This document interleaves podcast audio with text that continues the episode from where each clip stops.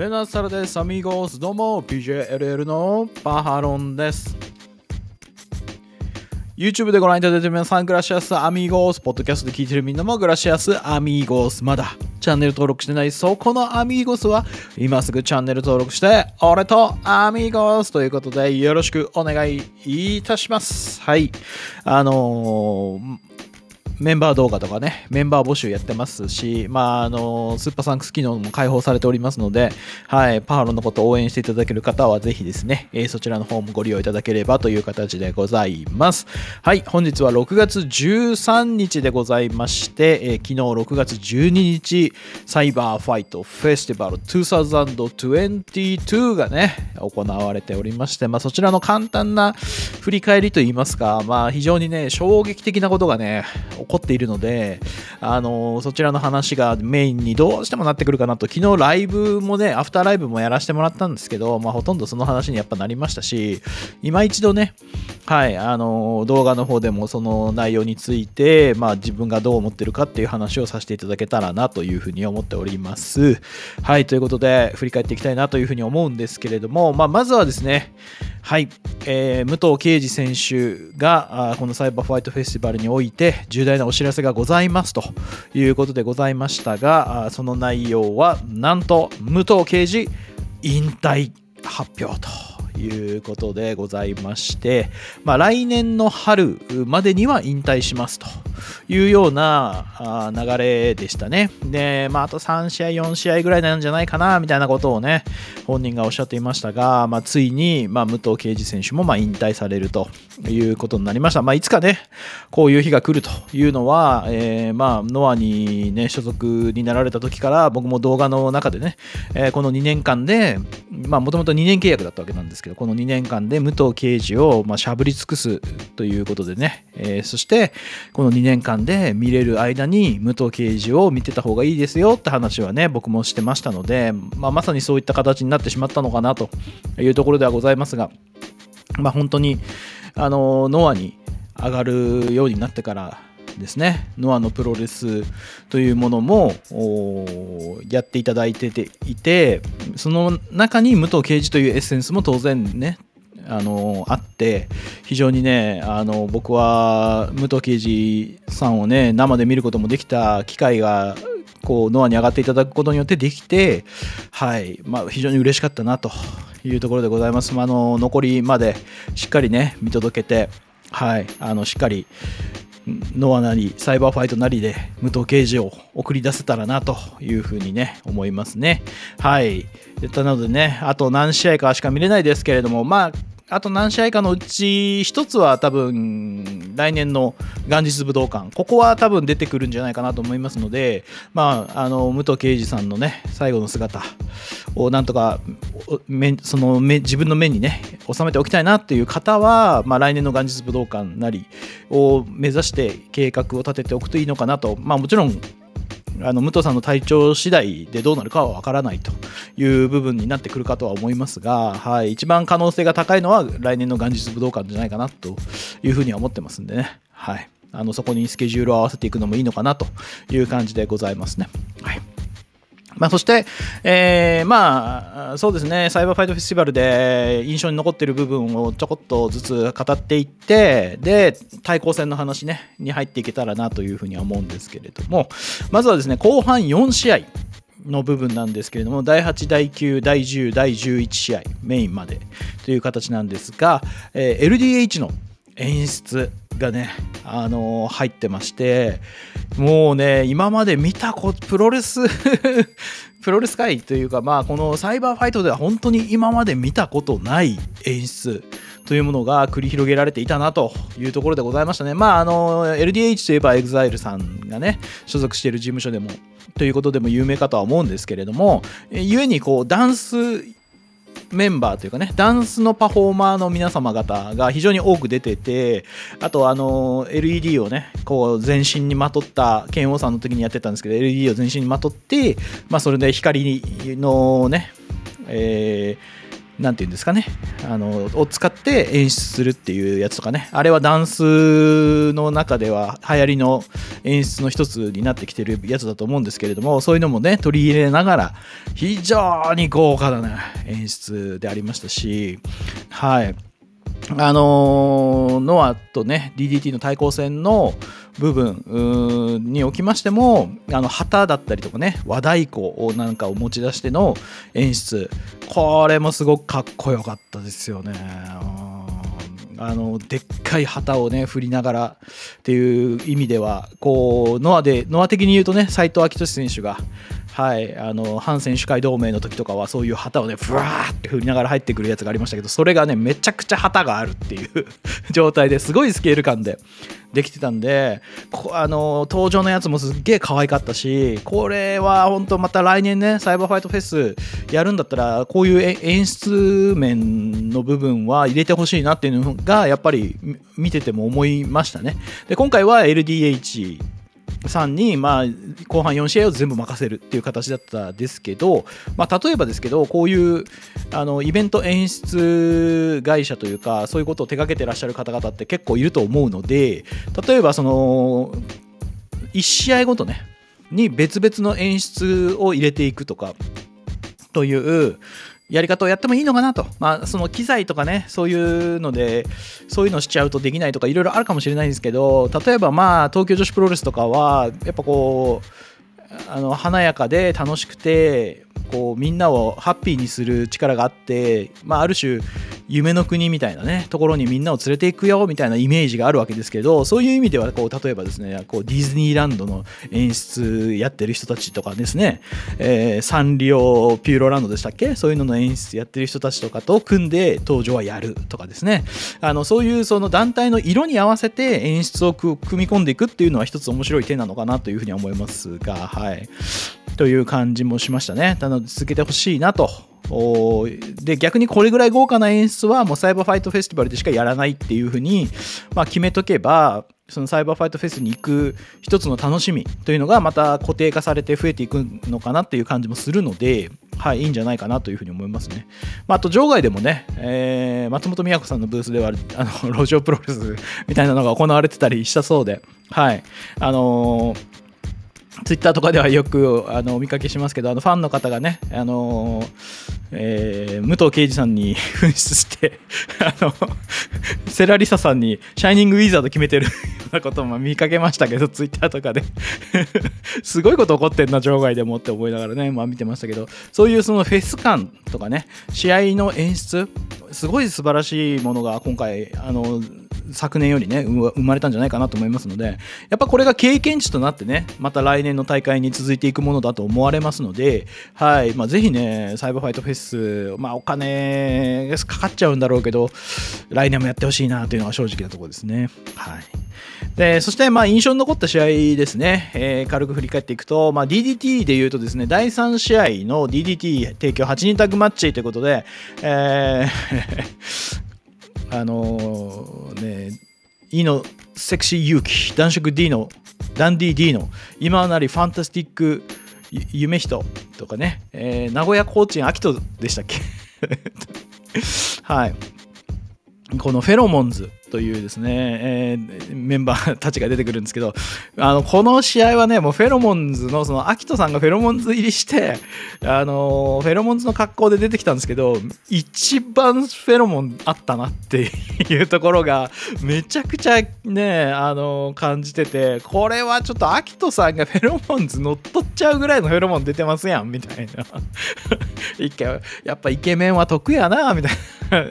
でもまあ、あの、あのフェロモンはね、ただのイケメンでは出せないフェロモンだと思うんでねやっぱ今までやってきたものがフェロモンズにつながっていたのかというところを考えるとねなかなかすごい感慨深いものがあるんじゃないかなとファンの方にとってもですね。はいっていう感じだったと思います。はい。そしてまあ第6試合の DDT8 人タッグマッチ、えー、原島吉村クリス高梨、えー、VS 上野勝俣真央飛鳥っていうものがありましたけれどここはもう本当ね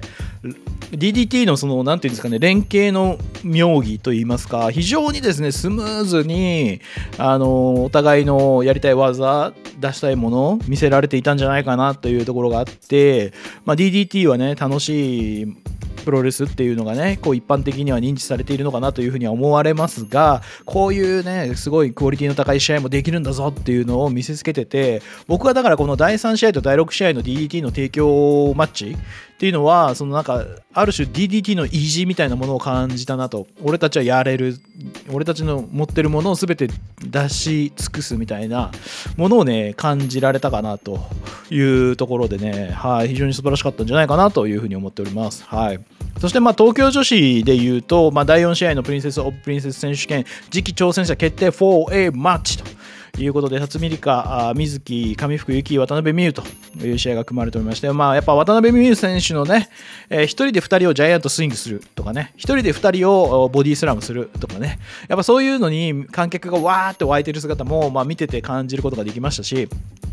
あのやっぱ渡辺美優選手のインパクトってなかなか残せたんじゃないかなと、まあ、水木選手の渦飴というね、くるくるくるくるってボディアタックで回っていくみたいな技もありましたけど、はあ、やっぱ渡辺美優選手のインパクトって非常に素晴らしいものがあったんじゃないかなと思ったんで、まあ、僕はやっぱここ、そのインパクトのを次につなげていくのがいいのかなって僕は思っちゃったんで、あの僕の予想動画ではね、渡辺美優選手が取って、次の登場のビッグマッチのメインの挑戦者には渡辺選手がいいんじゃないかなじゃないですかねみたいな感じで思ってましたけど、まあ、辰巳梨花選手になるということで、まあ、僕も辰巳梨花選手も好きなんですけど、好きな選手なんで、はい、あれですけど、まあ、やっぱなかなか登場はもう硬いなという部分が、はい、垣間見えたところかなという感じはしましたね。はい、そして、まあ、セミのね、えー、プリンセス・オブ・プリンセス選手権試合ということで、中島翔子 VS 坂崎優香ですね。はい、えー、で、ここも、えー、非常にね、えー、中島翔子チャンピオンになったけれども、やっぱりその超えなきゃいけないね、えー、第一世代の面々がいるということで、そこを超えていくというようなところでやっていき、まあ、さっきその演出、先もちょっと言いましたけど、入場演出の部分でも、まあ、非常にね、はい、あのー、楽しい、ハッピーな雰囲気、すごく出てたというところもありまして、まあ、非常にね、あの、いい興行の一つの試合になったんじゃないかなという感じでございました。そしてまあメインイベントがね、GHC のヘビー級選手権試合ということで、えー、塩崎豪 VS 小島聡ということでございましたが、まあ、こちら小島聡選手が勝利してグランドスラム達成という形になりました。はい。えー、ちょっとね、僕はまだ、あの、えー、武藤さんがね GHC チャンピオンになった時の武道館現地に行ってて、えー、あの時も郷さんが武藤さんに取られる。で今度は小島さん武藤あの小島郷さんが今度小島さんに取られるということであの レジェンドになんかビッグマッチでベルトを取られる役割なのか塩崎剛はみたいな感じにはまあなっていましたけれども、まあ、僕はもう郷さんね、あの非常に応援してますし、はい、郷さんはここであの落ちたとしてもですねまたね這い上がる姿をね見せてくれると思っていますしきっと郷さんの中ではあのどんなねノアがどんな形になってもノアの中で、えー、ノアを見せるっていうのは自分だというふうにきっと思ってらっしゃると思いますので僕はそういう郷さんをねあの応援したいなというふうに思ってますので、はい、ぜひまたチャンピオンに返り咲く姿見たいなと。またチャンピオンに返り咲くまでの塩崎豪の過程も見ていきたいなと。いうふうに思ってますので、はい、ぜひ。で、小島さんに関しては、まあ、正直ね、新日本プロレスの契約って大体1月とかまでなんで、あの、新日本プロレスの契約が残った状態のままいるという感じなんで、まあ、すごいね、大人の味方みたいなことしちゃうと、次の武道館までっていうのが、まあ、正直なところかなっていう、はい、思ってます。7.162の武道館工業やるわけなんですけど、まあ、そこで慶応選手がね、チャレンジャーとして出てきましたけれども、はい。えー、まあ、おそらくそこで慶応選手が、GHC と取って、えー、次の元日武道館というところにチャンピオンとして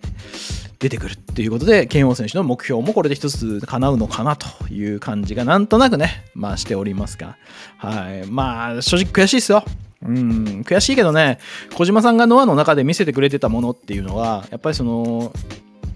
自分のね今まで持ってきたキャリアを全て出し尽くすような試合でしたし、えー、コメントもねこの後のバックステージコメントなんかもね、あの新日と何もレベルが変わることなんて一つもねえぞということをね、あの言ってくれたりとかして、あとはツイッターなどでも SNS でもね、あの非常にね、しっかりとハッシュタグをつけたりとかして、あのサイフェスの宣伝だったりとか、いろんなことしてくれてるっていうのを考えると、こんな献身的な外敵います？みたいな 感じがね、あのすごくしてるので、はい。まあ、小島選手もね、あのー、まあ、もしあれだったらね、あのー、まあ、もし、あのー、ね、来年契約公開の期間でもしあれだったらね、あれしてもらうとね いいのかななんて思っておりますけれども。はい。ということで、まあ、これが大体の試合の感想かな、あの僕の自分の中で感じてるね、試合の感想かなというところでございますが、まあ、ここからは、ノアと DDT の対抗戦の話になっていくというところでございます。はい、えー、まあ、オープニングマッチの中にありましたけれども、ノア VSDDT 対抗戦ということで、岡田金也、藤村海 VS、えー、小島とい、幸六優也というですね、試合がありました。で、まあ、これはあのね、記者会見でも岡田選手がノアのね、合同練習に参加しませんか？みたいな話をずっと言い続けていて、はい。あの、行かねえよ、しょうもなっていうようなね、開始を、まあ、小島選手がやってっていうので、少し話題になりましたけれども、まあ、試合内容的にはですね、あの、やっぱり岡田金也選手、志村海選手、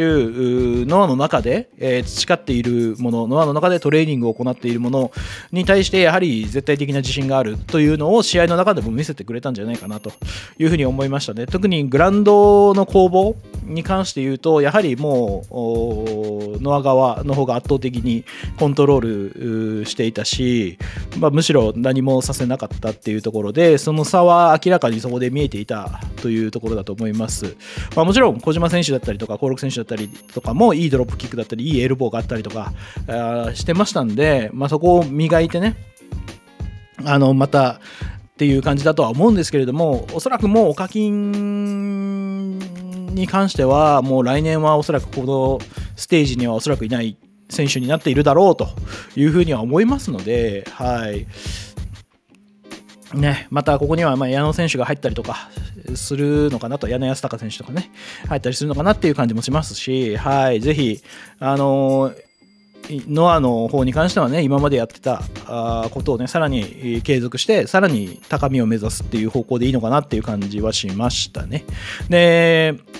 まあ、その合同練習ね、しませんか、えー、やりませんみたいな感じでやってた、えー、小島選手とかに関しては、むしろここで、あのー、やっぱノアすげすごかったっすよみたいな。だからあの同じグループだし俺も合同練習に参加させてくださいとかって言ってあの合同練習に入っていくような姿とかが見えると僕は全然それをかっこ悪いとか思ったりしないですね。むしろかっこいいと思いますね。小島選手もやっぱり上を目指そうとするレスラーなんだなというのは分かっています。わか分かるって分かっていますっていうかそういう気持ちがね見えるっていうことでまた一つねあのあの応援したくなるポイントが増えるのかなっていうふうには思っているのでそういうこうストーリーがあってもいいのかななんて思ったりも、はい、しますけれども、まあ、むしろ逆にね、あの DDT の道場でもっとさらに、えー上を目指すための練習をしているような姿をね公開したりとかしつつあの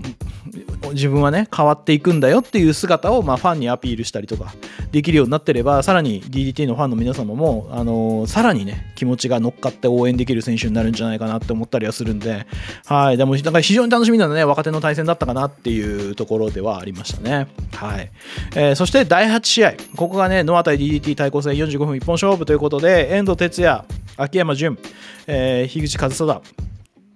えー、丸藤 VS 中島和彦、小峠敦、稲村良樹ということになっておりました。で、まあ、中島和彦選手がね、あの例えば記者会見で小峠選手、やお前やれんのかっつって張り手でバーンってぶっ倒したシーンとかね、えー、青レ新潟の試合で稲村選手を張り手でバンバン張り手を打ち込んで KO するっていうね、状況が生まれていて、で、対抗戦じゃねえんだよと。これはけあお祭りじゃねえんだよと喧嘩だよというような宣言をねしていましたとで、まあ、対する遠藤、秋山、樋口組ですね。まあ、こちらも、あの、例えばノアのリングに乗り込んできて、あの、アピールするっていうこともやってたんですけれども、まあ、ここもね、小峠選手も入場の時にね、めちゃくちゃいいですね。あの、表情で入ってきた稲村選手もそうですけど、いやー、気持ち入って、てんなーっていう感じでね、見てました。で、えー、遠藤秋山、樋口組ももちろんそうなんですけれども、えー、なんと試合がですね、中島和久選手が張り手をバシッて入れたんですよね。でそれによって、それの一発 KO と。いう形になってしまいました。まあ、詳細的には僕、何度か僕も見直して、スロー、スタートストップとかしながらね、動画も見たりとかしたんですけれども、えー中島選手の張り手ですね、まあ、それが遠藤選手の多分顎先にカツンって多分がっちり入っちゃったと思うんですよ。でそれによってあのグラって倒れてしまってで倒れた時に後頭部をマットにドンって打っている状態で、えー、ダウン後には少し硬直が見られるというような状況でしたので、まあ、非常に危険な状態だったんですよね。なので、レフェリーストップと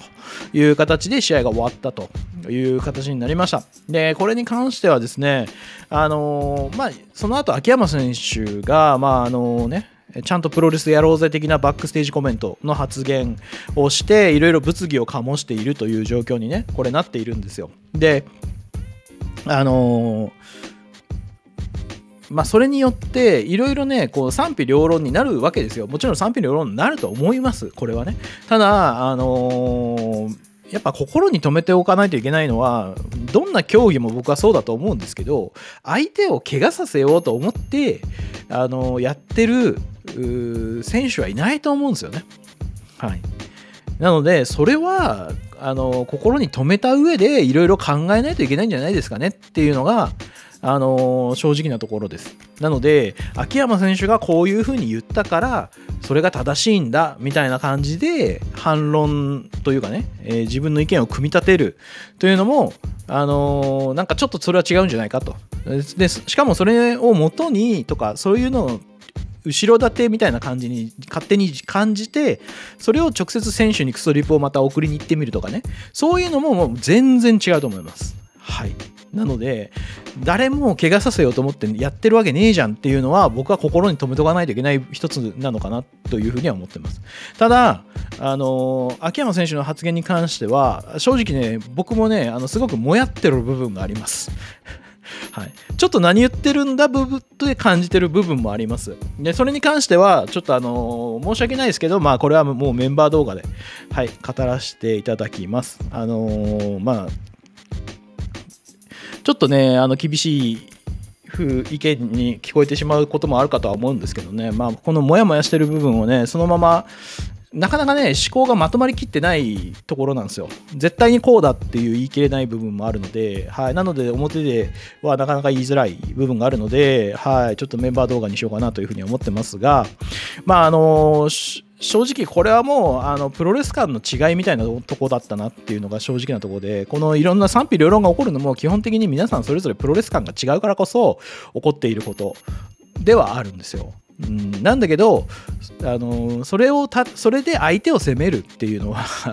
ちょっと違うんじゃないかなっていうふうに僕は思ってますよ。あの中島和彦選手を攻めていく、ね、そんなそんな張り手なんてでどうたらこうたらみたいなのも違うと思うし逆にあんなのを受けて立ち上がれもしねえのかよお前はみたいな感じで思ってる人たちもそれはそれでちょっと違うかなっていうふうには思ってるのではい。えー、あのー、これはね、誰を責めるとかそういう問題じゃないと思うんですよね。はい。なのでね、はい。あのー、一旦皆さんね、落ち着いて、誰も相手を怪我させようと思ってプロレスやってないというのをね、はい。あの、心に留めて、はい、やるべきかなと。考えていくべきかなっていうところではございますね。はい、ただ、まあ、あの遠藤選手に関してはあの入院する必要はないということであのツイッターでコメントも出されてましたししばらくあのしっかり休んでいただいての復帰という形になるのかなというところではございますので、はい、だからまあ今回は正直いいところにすごく入ってしまって倒れ方も悪くてアクシデント的なことが起こってしまったという部分かなというところですね。はい、まあ、非常に衝撃的なあ内容ではあったんですけれどもまあこれもプロレスかなとは思っています。僕としてはね、これもプロレスかなというふうには思ってますが、こんなのプロレスじゃないって受け入れられない人もいると思うんですよ。で、それは簡単に言うとプロレス感のも違いですね。はい。プロレス感の違いでしかないです。で、このプロレス感の違いについては、ちょうど前回メンバー動画で あの、語ったところが、もろに出てきたなという感じでございますので、メンバー動画見てらっしゃる方は、多分、あーって思った部分あるかなとは思いますので、またちょっとその辺も加味してメンバー動画で話したいと思います。はい。そして第9試合がですね、えー、ノア対 DDT の対抗戦スペシャルシングルマッチということで、KO VS 佐々木大輔。このね、その張り手で一発 KO という衝撃撃的なことがね、起こった後にこの剣王佐々木大輔というのがね、えー、繰り広げられておりまして、えー、もうあのしっかりとね、剣王選手も佐々木選手も、えー、自自身のね、持ち味、っていうのね、生かしてね、それぞれね、もう本当、繰り広げたね、ハードコアマッチだったのかなというところを加味すると、この2人は本当にプロフェッショナルだなと いうふうに思いましたね。はい。あのーそしてあの、ケンオ選手のね、あの、バックステージコメント、これをやっぱり、あの、すごくね、前哨戦で DDT は学芸会で、みたいな、うん。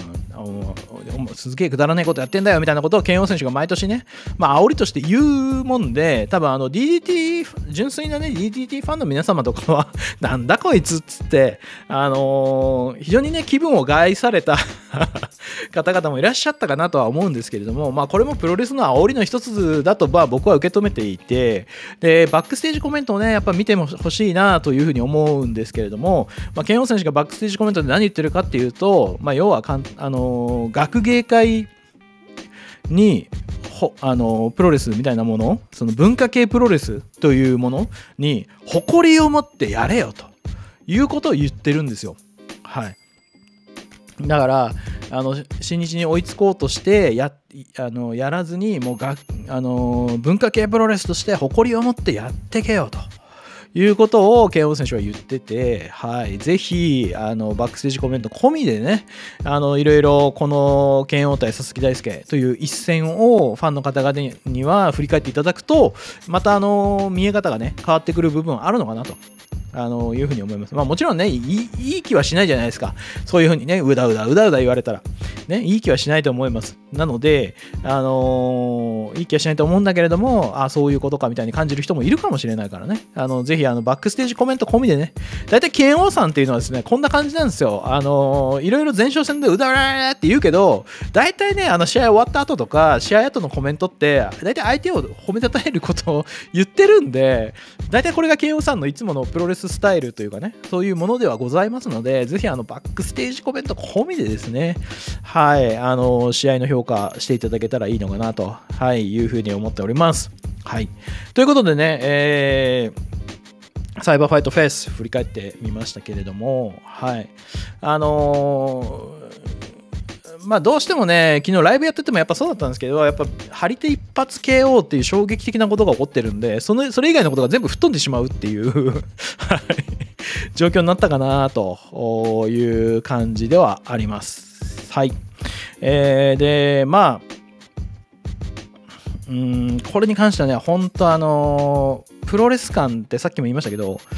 あの非常にですね、えー、個人個人それぞれあって、あのああるんですよ。プロレス感って人それぞれ全部違うんですよ。ね、全く一緒ってことはないと思うんで。はい、だけど、僕はこういう YouTube とか、その YouTube のライブとかでやらせてもらって、皆さんのいろんな意見をね、こうやって言ってもらうことができるんで、ああ、なるほどと、そういう考え方をしてる人が多いのかっていうふうに感じる部分はね、僕はね、あの受け取ることができるんですけど、あの Twitter もね、めちゃくちゃチェックしたりとかするんで。どんな、どんな人がどんなコメント言ってるんだろうとか、めちゃくちゃチェックする方なんで、いろんなプロレス感があるんだなっていうのは僕は感じ取れるんですけど、あの人によっては、やっぱりその、プロレスって自分の周りにファンが少なかったりとかすると、あのプロレス感が合わないパターンと、プロレス感合うものが集まってが偶然にも周りにいてその小さなコミュニティで自分たちのプロレスが絶対だみたいな雰囲気になったりとかしがちだと思うんですよ。だけどプロレス感っつうのは個人個人に全部あるってそれを統一しようとする方が僕はまあ難しいと。難しいというかまあ無理だろうなって思っているのではい。なのであのいろんなプロレス間の違いがあります。なのであのまあその張り手さっきも言った通りですけど張り手の一発 KO のことに関しては、まあ、僕的にはまあアクシデント部分が強いとはとは思いつつもこういう戦慄感を与える試合があのあるのもプロレスだというふうに思っているのであれなんですけどね。あのそれを受け入れられない皆さんもいらっしゃるとは思いますけれどもかといってじゃあ選手個人をね攻撃していいとかそういうことには一切ならない。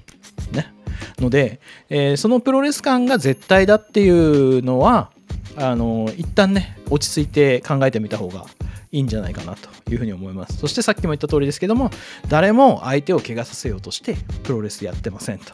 いうのは心に留めておくべきだというふうに思いますので、まあ、ぜひ皆さんそういったものをね、加味しつつ、サイバーファイトフェス振り返っていただいて、皆さんの思い出に残ったシーンとかね、楽しかったシーンとかね、ぜひコメント欄にバンバン書いてもらえると嬉しいなというふうに思います。はい。で、僕がもやってる部分に関してはメンバー動画で話しますので、ぜひよろしくお願いいたします。ということで、皆さんまた次回の動画でお話聞いてくださいね。はい。チャンネル登録、高評価、ぜひよろしくお願いしますね。それでは皆さんまた次回の動画でお会いしましょう。スエニョス、アミーゴス、ホーミーズ、クソ野郎ども。I am PJLL. We are PJLL.